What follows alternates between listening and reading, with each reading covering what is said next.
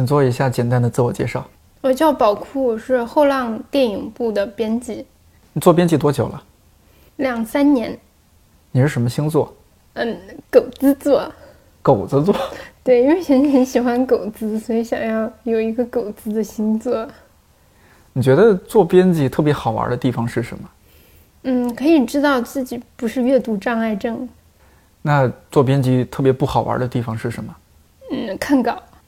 说三本你近期做的书。呃，《星球大战：如何征服全宇宙》，《捕梦艺术》，约翰·阿尔文的手绘电影海报，还有中国传统家居图史。你最近在看的一部电影？过春天。生活中你最不能将就的地方是什么？不卫生。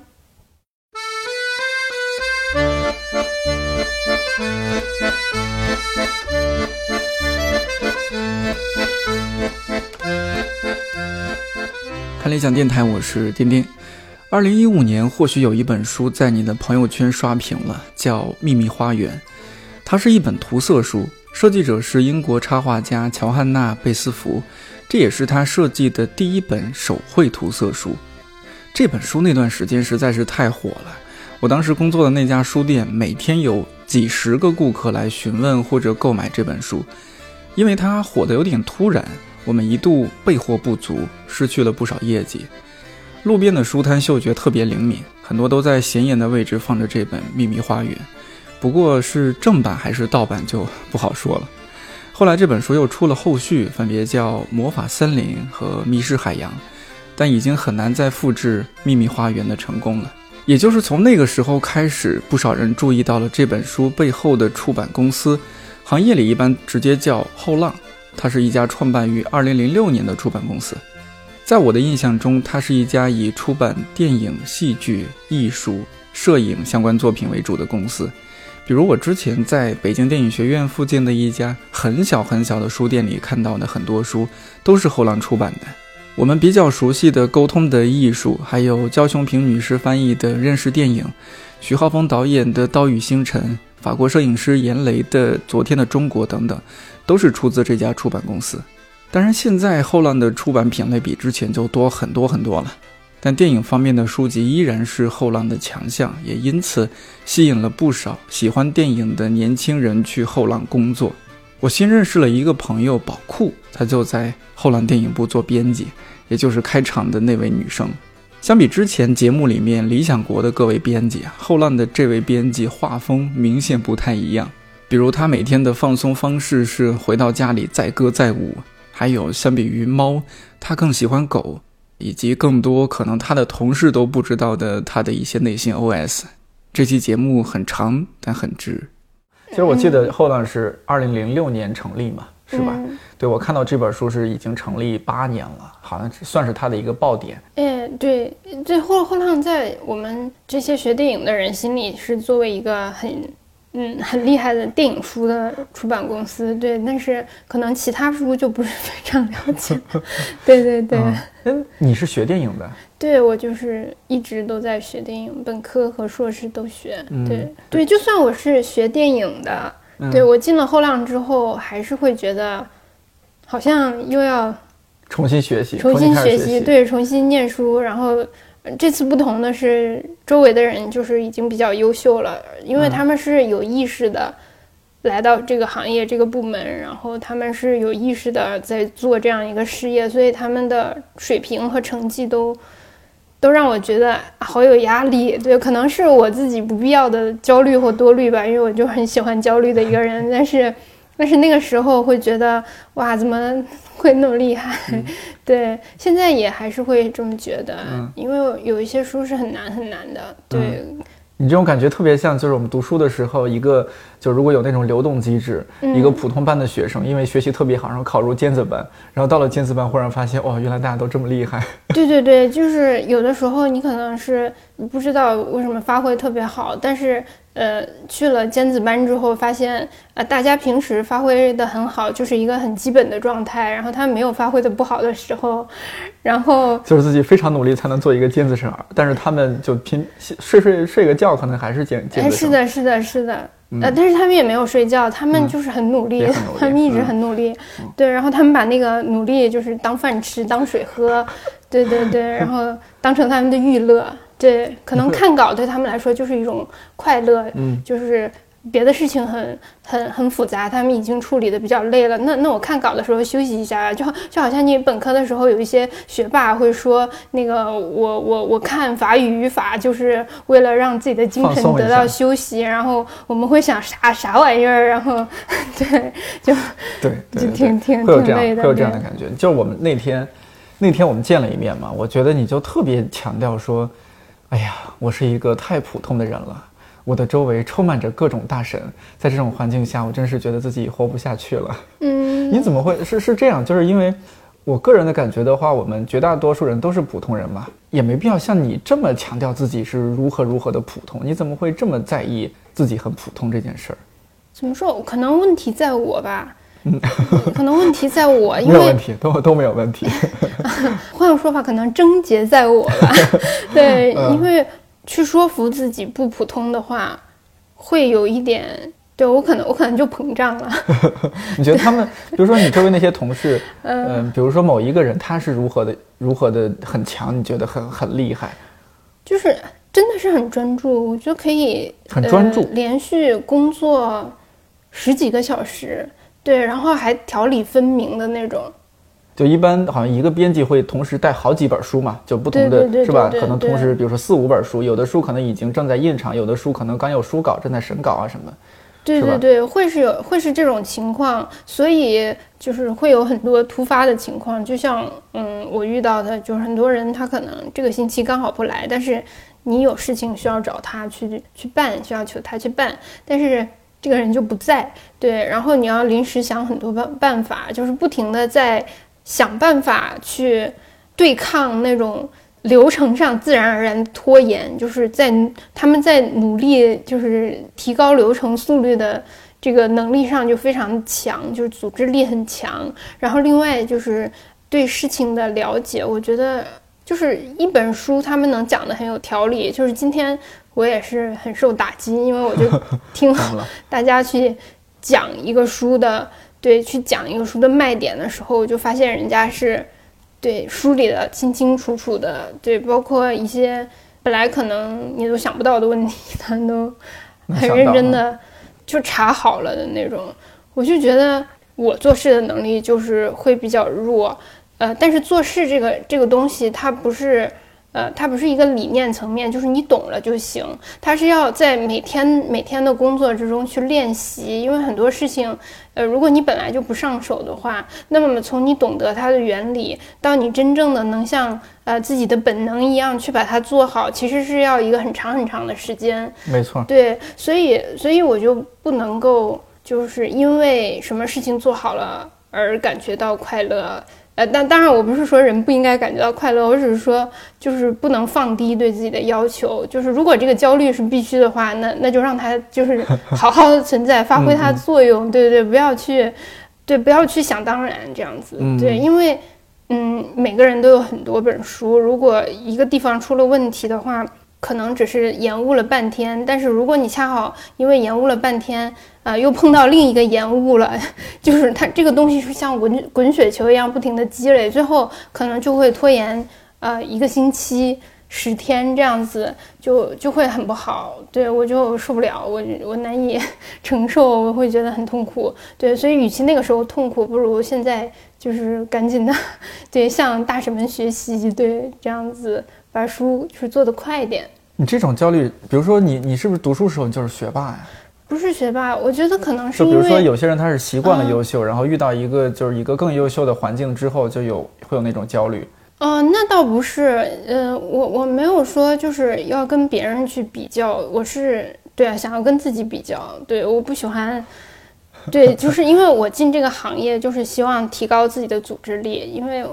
那个组织力，对编辑就就像是一个管家婆一样，对对对，产品经理，你你说的很洋气，就是一个产品经理是事无巨细都要去想到的，对，没错，对，所以我会觉得这个行业的人跟我是完全不一样的一种类型，嗯，有的时候是会有压力的，就是你们 并不是同一种类型的人的时候，我会很担心他们说的东西我听不懂，我也很担心就是我自己说的东西他们听不懂。咋说呢？就是最近我在看一个美剧，它叫《粉熊救兵》哦，那个对，那不是美剧，就是个综艺，不是对那个那个综艺，就是那个真人秀一样，真人改造嘛。对对对，真人改造。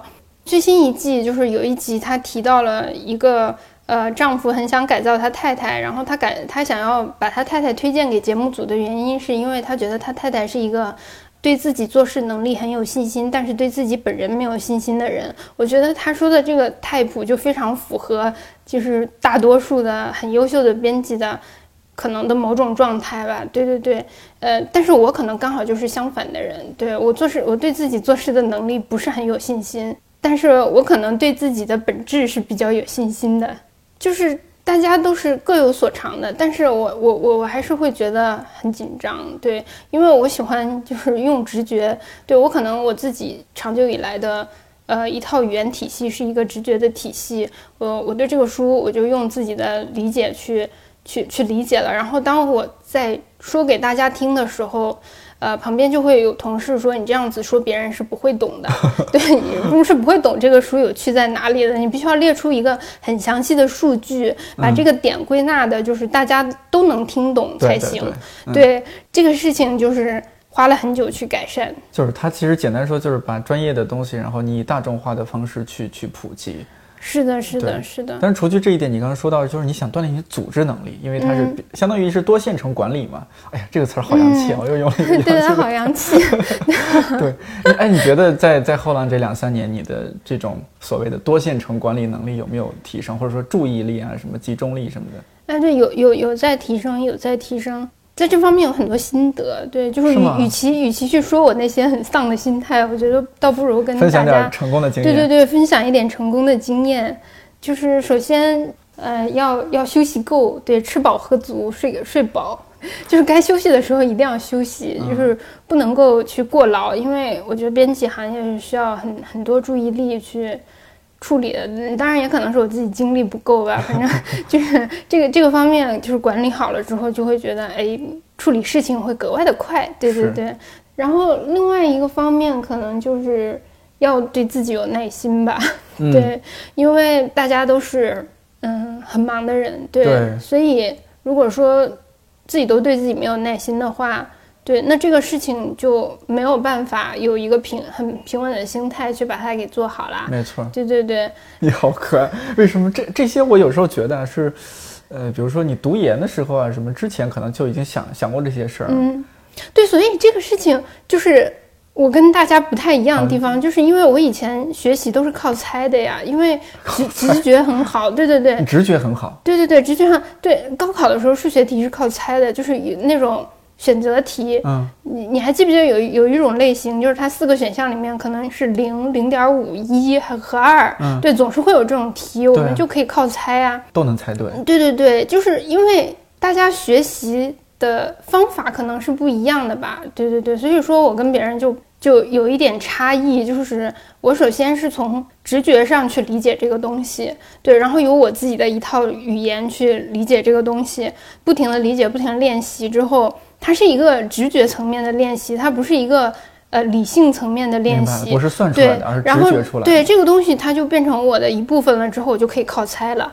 但是，但是直觉，嗯，编辑行业不是这样，编辑行业你要面对很多人，对，你要保证你跟呃作者也好，译者也好，呃，营销什么乱七八糟的，那也不是乱七八糟，就各行各业的人，对你都要保证你你说的事情别人理解了，对，然后细节上没有遗漏。就想问一下，你靠你的这么强大的直觉能力，你数学考了多少？差不多一百四十分吧。不是选择题你可以靠直觉，那些大题你不能靠直觉了呀。这这可能数学是一个比较好学的科目吧，就是但是其他科目就很难啊。我等会儿就数学是一个比较好学的科目，你知道多少人数学不好吗？呃嗯嗯，我很努力才考了一百二十多分那那也很高了，我觉得一百二十多分在高考里面不算是非常拖后腿的。就就只能说他不拖后腿了，但是他也就也起不到一个给其他科拉分的作用。所以你是有点遗憾是吗？就就我已经很心满意足了，我的直觉能力也就到这儿了。但是是你应该有其他的能力。我我但文综不行，我就是，呃，对于记人名、记时间，很容易，就是这些信息在我脑子里会变得乱掉。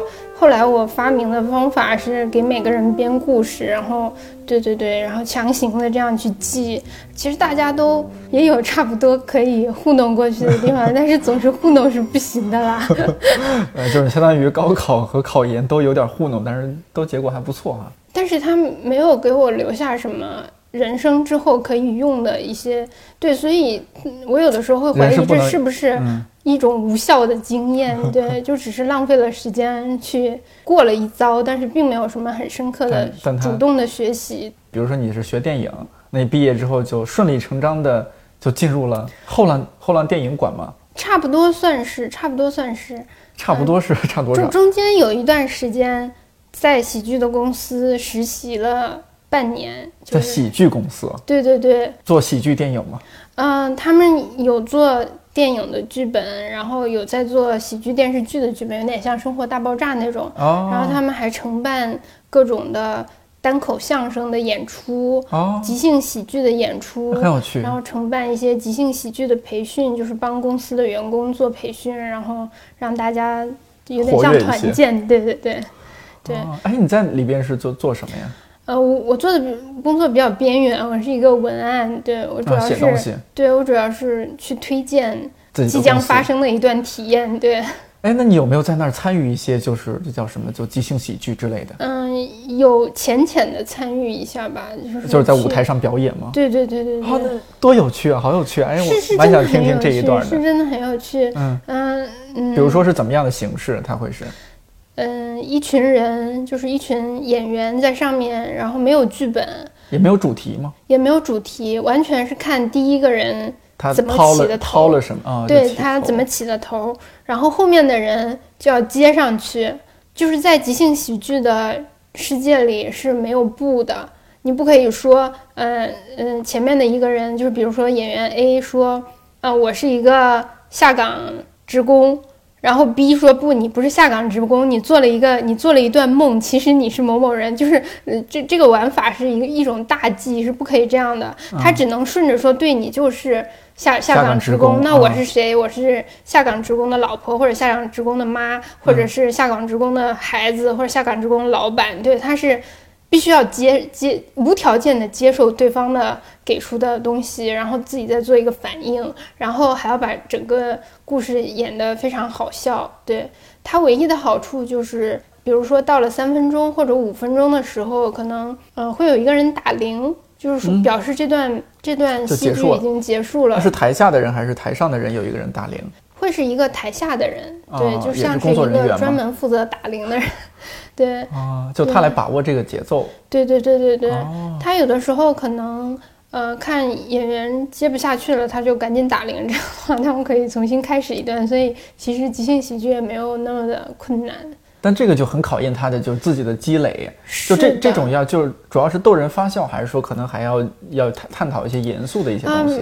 嗯嗯，有一些即兴即兴表演是探讨严肃的东西，但是如果是即兴喜剧这四个限定的字的话，嗯它一般就是喜剧纯搞笑。对，主要是搞笑用的。他们会呃怎么说？因为喜剧的世界里可能会有一些原型角色，嗯比如说很狡猾的仆人这种，或者是好吃懒做、很有很有钱的富豪这种。对，那个是意大利。呃，即兴喜剧的一种原型角色，你可以稍微的参考一下，就是说也完全不是没有剧本可以参考的，是人物的原型是，对，比如说本固定的，还有这样一些对，比如说是对，而且我们中国观众他很喜欢，也也会喜欢一些固定的转折，比如说嗯男的被戴绿帽之类的这种，对，然后然后女女孩子怀孕了也不知道爹是谁，就是会会有一些这种固定出现的东西，对对对，所以。一般只有特别资深，然后又特别厉害的演员，他能他才能演的又新颖又有趣，否则的话就是大家只是在互相嚼老梗而已。对对对，啊，就没什么意思。对对对，所以这个、这个每一个人和另一个人的搭配都很重要，对整个的气氛、对整个的剧情走向都很重要。因为有的人他他们两个在一起化学反应就是特别好，对，但是有的两个人他就是不太行，对，这个时候也很讲究怎么去调配这个事情。团队合作啊，包括人与人的搭配啊，就是都是工作人员嘛，都是内部人？啊，对对对，他们都是演员，但是他们又都会写一些。呃，喜剧的剧本，对，所以他们是通过表演这个事情去感受剧本的节奏，对，就像你又写文章，然后又做电台，然后就是是一种互相促进的关系，对。那那就你在里边就待了几个月，你觉得开心吗？嗯，很开心啊，很开心，很开心还离开。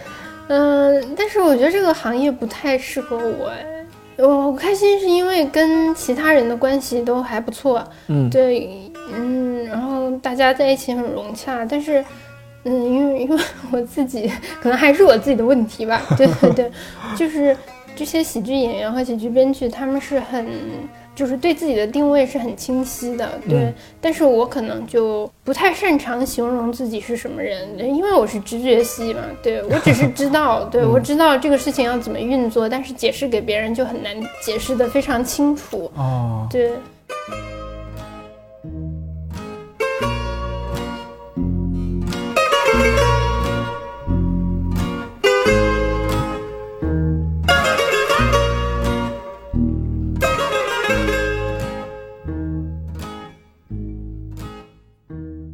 就是你是一个是擅长比较实操性的那那种，你就是嘴皮子上如果和他表述，你可能弱一些。对，就是我表述的东西，可能有人会觉得有趣，但是有人会觉得完全没有趣，因为他听不懂。对，对，所以。那到了后浪是，比如说你之前的工作有没有带给你一些什么东西，让你带到了后浪这种出版出版公司，或者说你在后浪是不是又找到了非常多的同类，因为大家都学电影嘛？嗯，后浪有很多让我觉得很尊敬的人，对，就不管年纪大年纪小，就是非常专注于事情的本身，就是没有过分的关注自己，就是这个这一点让我觉得很放松。嗯，然后，呃，如果说是从喜剧方面带到 编辑部，可能没有什么吧，因为我觉得我我我只是去看了一眼喜，对我只是把头伸到那个很很美丽的世界里去看了一眼，对，还。没有深入腹地，对对对，不配说是带走了什么的程度。对，但是喜剧的行业给我最大的一一个帮助就是，就是一个事情它是有流程，它对它是流动的。对，就算你前面犯了错误，嗯，后面你还是可以用一个。更好笑的梗去弥补它，对对对，所以只要专注于手头的事情就好，就是不要想太多，因为有的时候过度准备可能比不准备 还要可怕。没错，是这样的，尤其比如说念书的时候考试，经常是这样，好像准备半天，结果考的不怎么样，还不如那些前一天晚上通宵看电影、打游戏的人。对对对，要很真诚的去感受自己的情绪，感受自己的肢体。对，然后再去做出选择，对，是是非常实实实事求是的啦。对对对，我踩了之前几个编辑，包括说我们之前都大家在一起工作嘛，我觉得说编辑这个工作就是既有趣，它肯定是有它有趣的地方，但又又有它枯燥的地方，嗯，是吧？而且是可能是枯燥的时候更多。对，有的时候累了累了好久好久之后，就是。连续工作十几个小时之后，感觉累到自己都可以溶于水的那种感觉。对，就是消失了，消失了的感觉。就溶于空气中吧，我觉得这样更舒服。对对，溶于空气是最好的，可以和雾霾化为一体去霍霍别人。那你那你怎么办？就是你总得找到一个方式嘛，让自己放松一下，或者怎么样。嗯，我喜欢。比如说你回家，对，我会，我喜欢回家。呃，谁不喜欢回家呀？对对对，喜欢回家待着，这这肯定是最好的。嗯，对，然后在家里面可能会唱唱歌什么的。哦，唱歌，你是用用什么唱歌软件吗？没有没有，就是会跟着一些。什么迪士尼音乐剧唱啊，什么 I can show you the world 这种，对，就是强行唱一些非常快乐的事情，对，给自己洗脑。你唱的是音乐剧，不是说普通的什么流行歌曲啊之类的啊？可能流行歌曲唱的比较少吧？是吗？对对，就唱音乐剧的一些歌比较多呀。对，因为那个情绪超饱满的，就是你可以像丢一个东西一样，就是把情绪全部都丢出去。我们家里还流行唱什么《悲惨世界》这种，家里你说老家吗？还是说不是就是住的地方？租的房子，嗯因为因为如果我唱的话，就是。嗯，我就会偷偷鼓励，对，偷偷鼓励别人唱，然后 呃后一开始是大家一起学一首歌，然后后来是呃熟了之后就开始给这个歌改歌词，对啊，就比如说里面会夹杂一些什么。嗯，你吃的多之类的这种，就是就是已经开始是变成一种交流的方式了。对对对，可以举个例子吗？比如说这唱到什么啊，You eat too much，还是怎么怎么样？对对对，就是这种，就就是这种，就是这种。就直接他是就是那个放放他原来的那个曲，然后你把他那个歌词现改，然后两个人，哎，是是几个人住啊？我们呃，就你刚刚说就大就不一家我觉得定不一定好像好不一定多人的样子对对对，有的时候你会去，有的时候是两两个人，有的时候三个人，有的时候四个人，对，大家朋友会互相串门嘛，啊对对，反正就而且你们神奇的几个人都有这样的兴趣，而且都会唱啊。就是呃，我们可以重复那个高潮段落，这样的话大家都知道。但是如果他想要创作更多的话，他就必须要学学更多，这是一个良性的循环，就搞到最后大家都学得很精，那也是很好的一件事情啊。那那那不会扰民吗？啊还好还好还好，呃，就你们是压着嗓子唱，还是就真的是放开了唱？歌剧哎，都是感觉很很宏大的一种场面，他要把这个声音发出去。我们我们这些人里面没有就是半夜不睡觉的这种人，对我们嗯的嗨点并不是半夜，对我们就是作息很正常，对，所以在我们唱的时候，可能别人还醒着，啊而且我们是像快闪一样，就是唱几句就散了。对，不会形成一个说是什么黄河大合唱的那种，嗯嗯、还还要唱一个半小时，嗯对对对，那那是不可能，那是不可能。对，主主要是交流信息，对，主要是交流信息，然后放松心情，对对对，那个交唱信息，你们可能改歌词就把今天就是工作当中的一些话就嗯一些想法就改进去了。对对对对，就比如说菜市场没有你想卖的那个西瓜了，然后这个事情也可以唱进哎，去。唱唱出来是怎么样的？对对对，我哎我你让我一直唱我也唱不了。就是还还有什么去了超市，然后买不小心买多了东西拿不回来，就是这种事情都会唱。OK，比如说这个已经有歌词了，然后你配一个曲，就是唱出来是怎么样的？我好好奇啊。哎，我我一时间就是就是你要很自然的进入那个情境哎。如果我我我们两个就是唱唱很多次的话，可能我会比较对比较容易唱出来。但是哎，我们俩没有反反正搭档过嘛？哎呀，对对对，没有没有搭档过，可能就会比较的，啊，就是比较就就。就就唱不出来没有了。那个状态哈，对对对对没对有那个状态，对对对。啊还还得起个范儿。早知道下次不是采访的时候，我该放一个音响在旁边，然后咔摁下去就是那个高潮部分。哎，对对，哎，我想起来一个，就是以之前有一首歌叫《我没有女朋友》，啊对我我们会有的时候对下班受挫会唱会唱那个我没有养狗子，一个也没有，别人家里都有狗子，我一个也没有，对对，就 就是这会唱这种歌，对对对，听起来就好放松啊！是的，是的，是的，只是唱歌吗？还是就你？因为你这样唱，我就想起抖音上的一些视频什么，他们都是一边唱一边跳啊，怎么样的啊，？没没有那么努力，我们就是普通的唱，对对对。比如说在电视上开着那个 MV，然后你们在那儿就是可能一边做家务一边唱，还是说可能嗯，就都可以有不不，做家呃都有哈，都可以有就不做家务，只是看着他唱也有，对甚至有有拿个拖把或者扫帚过来，还要当麦克风之类，有吗？嗯，那个倒是没有，就我们主要是接去接这个东西。有的时候门外会传来别的大爷在唱歌，嗯，对，有的时候大爷唱打河向东流，然后我们就跟着接天上的星星在他们也背里斗呀，对对对，对啊，就仿佛跟大爷有了互动，虽然其实没有，对。但自己得到了放松嘛。嗯，对对对，而且哦有的时候，呃，如果你在路上真正的遇到了一个大爷，他唱了一句，你接了下句，其实大爷是很开心的，对，是吗？对，会会遇到这种人，他们很开心，对，然后他们说：“哎，姑娘，等会儿咱们一起 跟着我去广场吧。那可可那那倒是没有，但是真的是相视一笑，就是嗯，像呃那个那个江湖再见，就是会有这种很帅气的时候，我觉得大爷真好啊。”我觉得今天真是赚到了，就是理想国的编辑是那样的画风啊！没想到，当然你不能代表所有后浪编辑啊，但啊，是 是的，是，是他们可能只是挑了一个对最什么都不记得的人，对，这样这样过来说话就不会透露什么东西。很独特。哎，那比如说，嗯，我们说编辑这个行业很超多编辑啊，都养猫。像我之前做过一期电台，就是我们公司的，比如说编辑有一半的编辑都在养猫。嗯，那你是不是也也有在养猫或者很喜欢猫之类的？嗯，我我是狗派。哦，怪不得你那会儿说自己是狗子座呢。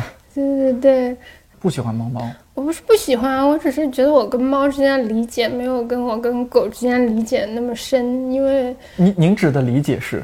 对，就是狗它很，它能够和人有更深的交流，还是？我我觉得可能还问题还是在我吧，可能是我 我我跟狗一样，就是对我我我是一个表现在外在的东西，对，不是像猫一样。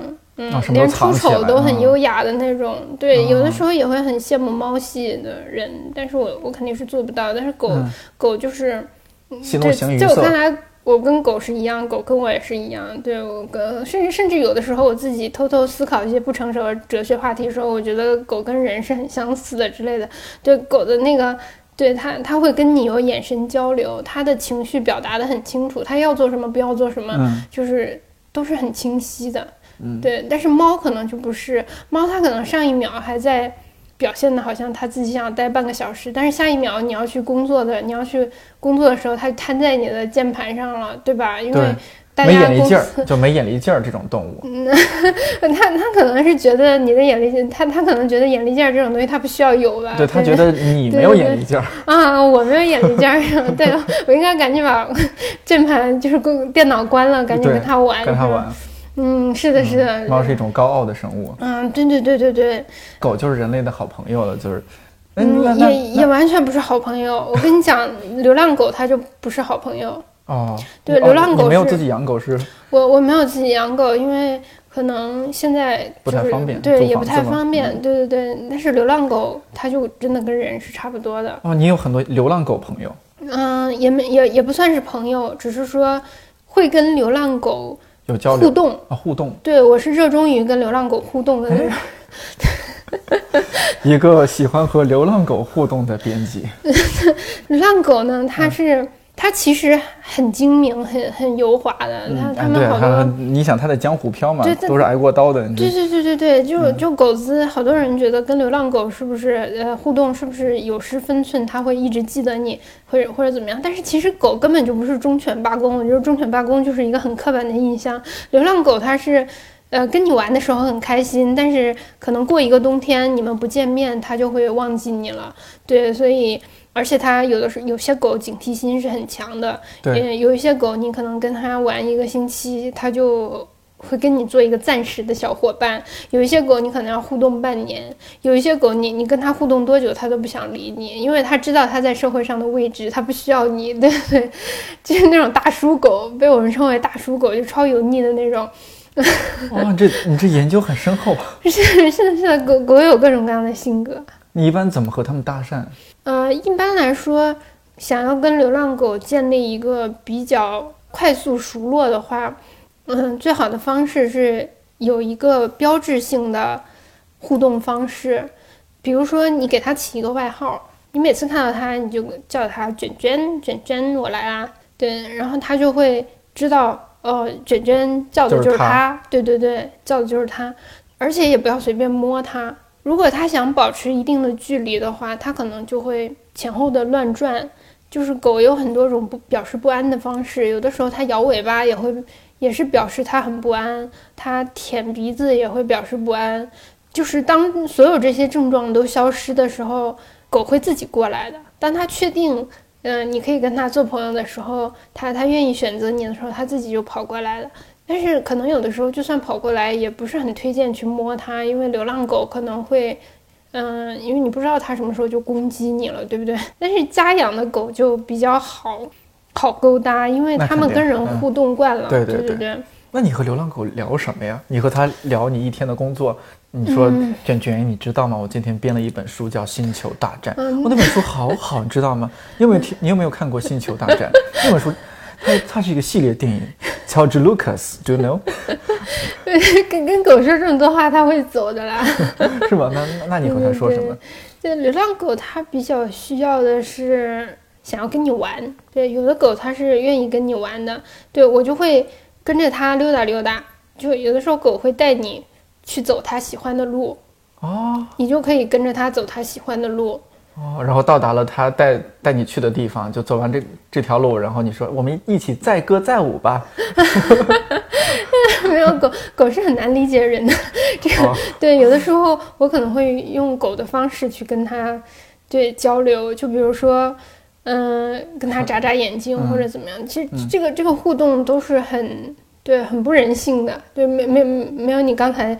那么那么丰富，因为那个是我们人类独有的 载歌载舞，对对，狗它可能就不太理解这些，但是那种关怀是确实确实存在的，就是你短暂的跟某一个小生命成为了朋友，但是它可能看待这个城市的方式跟我们就不太一样。对对对，你能去体验它体验过的一切，其实是一个很很很珍贵的体验，我觉得，嗯。你有没有觉得就是和它走的还比较近的几只狗，给他们起了还是什么的名字，甚至和他们有一些故事，带带你去到什么样不一样的地方？嗯，有有跟狗去过一个，对，像垃圾堆一样的地方，可能是要带我去吃饭吧，但是，啊，有点丰盛啊。对，当时是走了两三个街区，对，然后高高兴兴的玩，到了垃圾堆之后呢，他就很高兴，可能感觉上也是认可你这个朋友，对认可我这个朋友了，那那我肯定也觉得很开心，这个大概是最开心的一件事情吧。对，但是后来还是要分手，没有办法，就是毕竟吃不到一块儿。对对，毕竟吃不到一块儿，是很很可惜的。但是能给他吃一点什么，就给他吃一点什么啦。Six, atomic mix, moving and grooving. You and your trick, and I recognize it's a new generation. Till I die, it's still one nation under a groove. Nobody move as the funketeer use that tube.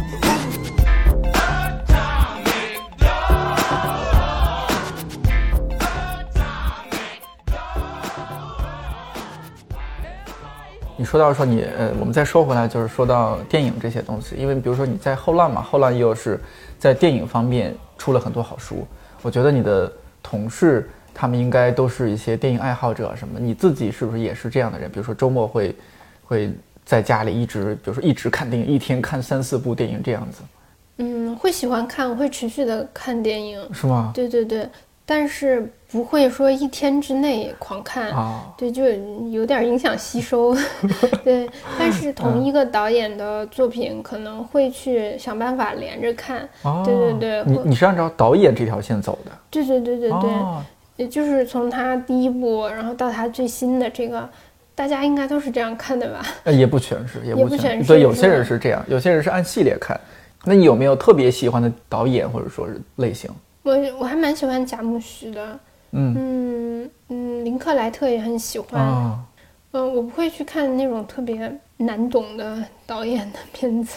对，因因为不同的电影有的时候会有不同的作用，比如说像约翰休斯的电影，嗯嗯，看完之后会觉得啊，心里的那个十六岁的小孩会得到了一点安慰，这种感觉。对对对，然后再看贾木许的片子，可能会觉得啊，心里那个二十六岁的小孩又得到一点安慰。对对对，对，是是有不同的，他们有不同的方向，你能嗯感觉到他们关注的是不同的事情。对所以看不同的导演的片子也会有各种各样的乐趣。你刚刚说到你编了《毒蛇》，《毒蛇词典》是你编的一本书，嗯。最近有编什么书吗？啊、最近编的是《星球大战：如何征服宇宙》这，呃对对，就是那个那叫什么快问快答部分你说的那本书。嗯，对，嗯，哇，那是一个就是它系列电影嘛，应该十部还是十一部？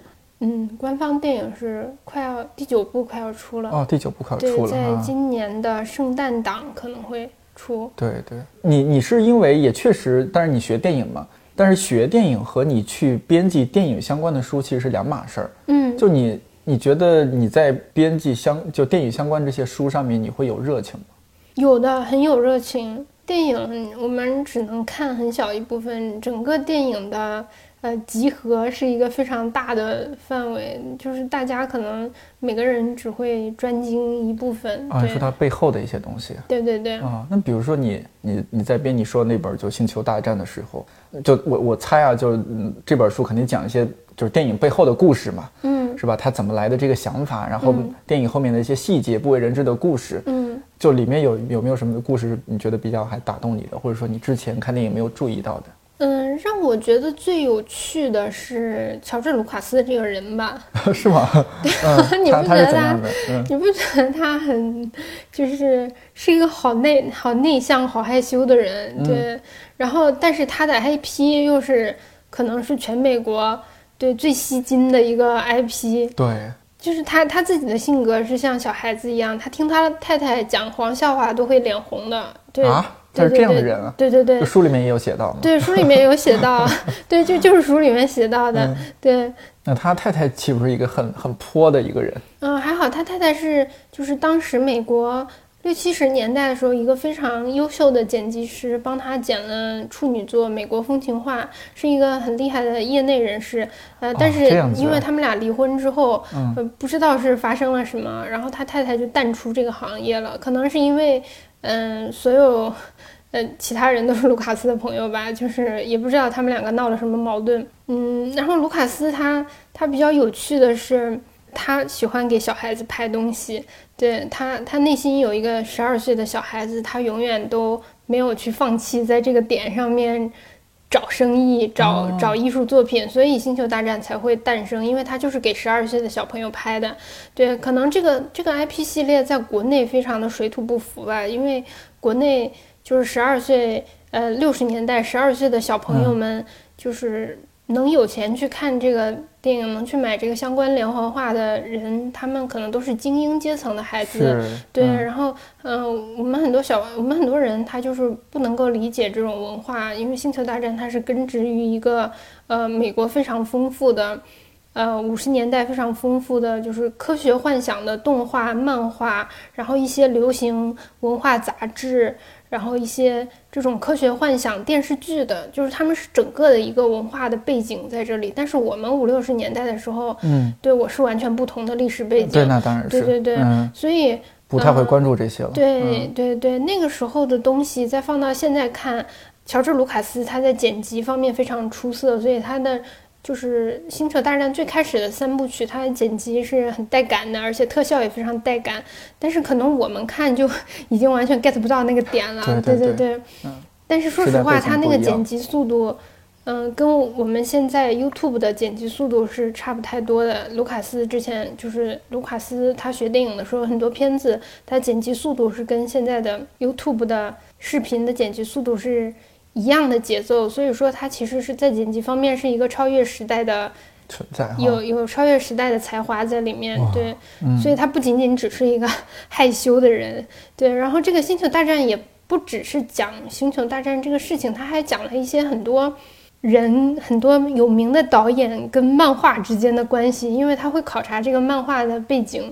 对，然后那个时候像科波拉呀、斯科塞斯。鲁那个卡梅隆，嗯，呃，斯皮尔伯格这些人，他们都跟乔治卢卡斯一样，是混在漫画书店里面找 IP 的那种年轻人，嗯，对，所以所以不是说因为他们拍了一些呃很很厉害的电影，就对，就就就这个这个书把它放在一个挺有意思的角度去表现这些很伟大的导演，对他们那个时候都是在漫画店里，然后卢卡斯他有的时候他年轻的时候是。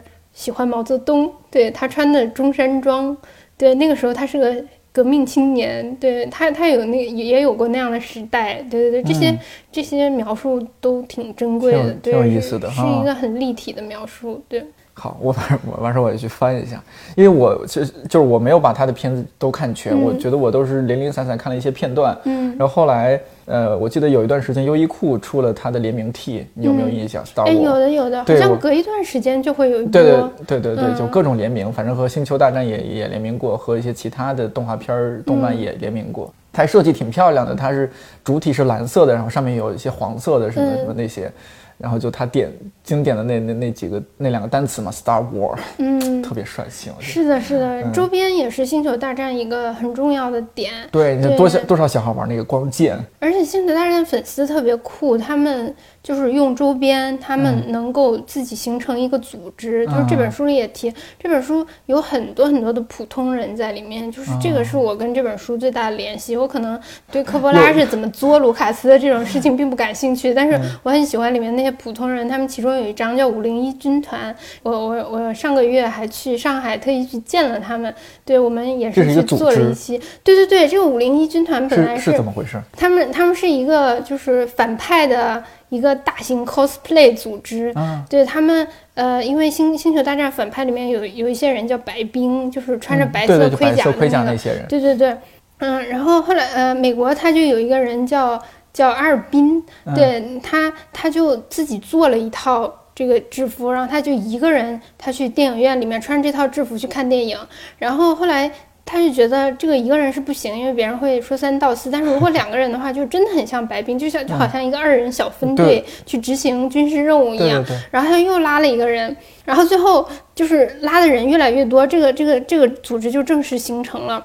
形成了之后，嗯、你入会的标准就是，嗯、你有一套自己做的盔甲就可以对对对，可以去买，啊可以去可以去买。嗯对，后来就变得可以去买，这些事情都变得可以交易了。对，就商业化了，嗯对对对，然后然后他们就他们就做了一些慈善活动，比如说呃穿成白冰，一方面是去宣传星战文化，然后另一方面就是可能为一些残疾的小朋友去募款之类的。啊。然后嗯这个事情越做越大之后，就传到了呃卢卡斯影业的耳朵里，然后他们的就跟卢卡斯影业斡旋，然后卢卡斯就把他们变成一个官方的团体，对，呃，啊官方就是招安了，对他们就相当于是木作粉丝团体第一把交椅了，这样就是跟官方是最近的。嗯然后卢卡斯出去办活动，后面跟着走的就是都是这个五零一军团。五零一军团本穿着来衣服，是不存在的，对嗯，后来就是专门的在正史里面给他们找了一个位置，就专门把五零一当做一个。角色写进去了，然后他们就双方官方和粉丝皆大欢喜。然后现在五零一军团是在全国各地都有就是中国也有嘛，对嗯。中国五，他们叫做五零一军团中国驻防军，五零嗯。一军团呃德国驻防军之类的这种，对对对好有趣，对对，嗯。所以我就去见他们了，之后就觉得哇，见他们的首真的领了好酷，对对对，他们穿着这个东西真的很痛苦，哦。而且有的时候热的时去，参加活动，对，要在很很闷很热的情况下连走几公里，然后有的时候脚都磨破了，所以他们入会之前就是有一个 遥望老师，就是他们里面的一个呃五零一军团里面的一个大大，然后就告诉我们他们入选的，嗯、入选的时候会要求呃你穿着那个你你做的这个盔甲，然后嗯做一个那个面试的视频，然后有一个人他就连续站了好几个小时。对，然后他就被录取了，就是这个，这个真的很残酷，这个已经不是娱乐范围之内，我觉得他们真的就是一个军事团体。对，对对对，而且他们做的事情都是慈善的事情，就是这种反派的身份和他们可爱的行为，就是有一种巨大的反差萌。对，对对。太可爱了，所以我就很喜欢，就很喜欢他们。对对对，有没有想过转行，还是说觉得哎还挺有意思的，嗯，要继续我现在做下去？觉得很快乐。现在是吗？对，快乐是主要来源于说就可以做一些自己想做的选题，还是说可以接触到自己想接触的作者？还嗯是说公司同事都是这样一群大神，你想在这儿多学习一下组织？管理能力 对，都有都有都有啊。对，有有有奔头，有奔头 奔头是什么？就是感觉嗯，你觉得什么？能做出一些好书，对，然后自己也在进步，嗯，对，大概是这样子的一种感觉，嗯，就很快乐，嗯对，我看到就是后浪好像就是应该算我们的友台哈，后浪好像也有自己的电台，啊，有一叫个叫后浪剧剧场，是吧？对对，他他们做的很好，他们做的很专业，但是是？就你们同事自己做的吧？对对对对对剧场，啊，对因为我看到里面采访的嘉宾质量很好，像姜广涛老师，这是我特别喜欢的配音演员，老师的声音，我声音简直了，，对对他的声音真的非常好听。对对对，我就就可以跟那一期结婚的感觉，哎对 对，这个说法特别好。那怎么样？就是我还蛮想问，就是你你在后浪剧场那边做一期节目，和在今天在看理想电台做这么一期节目，感觉有什么不一样？哎，我觉得看理想这边很放松啊，对，就不知不觉聊到几点了？你看，对，已经不知不觉聊，对对对，还不想回家看看理想这边真的是很很关注人本身，然后后浪那边真的是很关注事情本身，对，就是他们的点一个个都列得很猛的那种，对，就是干货哦狂砸那种。对术业有专攻，因为毕竟你那边也很厉后浪有很多大神嘛。嗯，对对对对，后浪后浪剧场对和看电影是两种方向的，是吧？因为我对我就觉得，因为那边编辑他知道东西特别多，然后他也总是想把这些就很专业的东西去讲出来，当然也很厉害啊。对他，他他不仅仅是讲出来，他他就是喜欢，他就像是这个这个这个干货本身，对，就让他像嗑了药一样，他特别兴奋，他要告诉全世界，这就是你们也要嗑这个东西，真的超好嗑，嗑完之后，对，就 就就世界都不一样了，对他们是有这种热忱在的，嗯，对，对，嗯，但是有的时候也不太知道那个背后的普通人到底是什么样子，对，所以看之类的嗯对，嗯所以看理想可能就弥补了这个部分。我主要是主要是我是个普通人，对，我 希望我不是大神，讲不了那些。普通人有普通人的用处，真的是。但在这儿我还是真心安利一下，就是如果你确实在电影方面是一个嗯发烧友，或者说你对电影还有些研究的话，还是可以去听一下后浪剧场这个博客哈。我觉得里面讲的这些编嗯编辑哈，他讲的真的很好，有些时候嘉宾采访采的也很好。是的，对很厉害的嗯是的，是的，大家一起来磕知识，喵喵喵喵喵。dreams. In a world gone shallow, in a world gone mean. 感谢你把这期这么长的节目听到了现在，宝库是不是完全没有让你失望？这期节目上线的时候已经是三月份的最后一天了，再过几天就是一个小长假，可以休息休息。如果后浪引起了你的兴趣，可以趁着假期不忙，去后浪的豆瓣主页看一看相关的信息。话说我年前就盯上了他们的一本新书，叫《南腔北调》，过几天正好看一看。不过感觉这种聊方言和地方文化的书一定会引起一些争议，先看看再说吧。看理想电台，我是颠颠，祝你早安、午安、晚安，我们下期再见。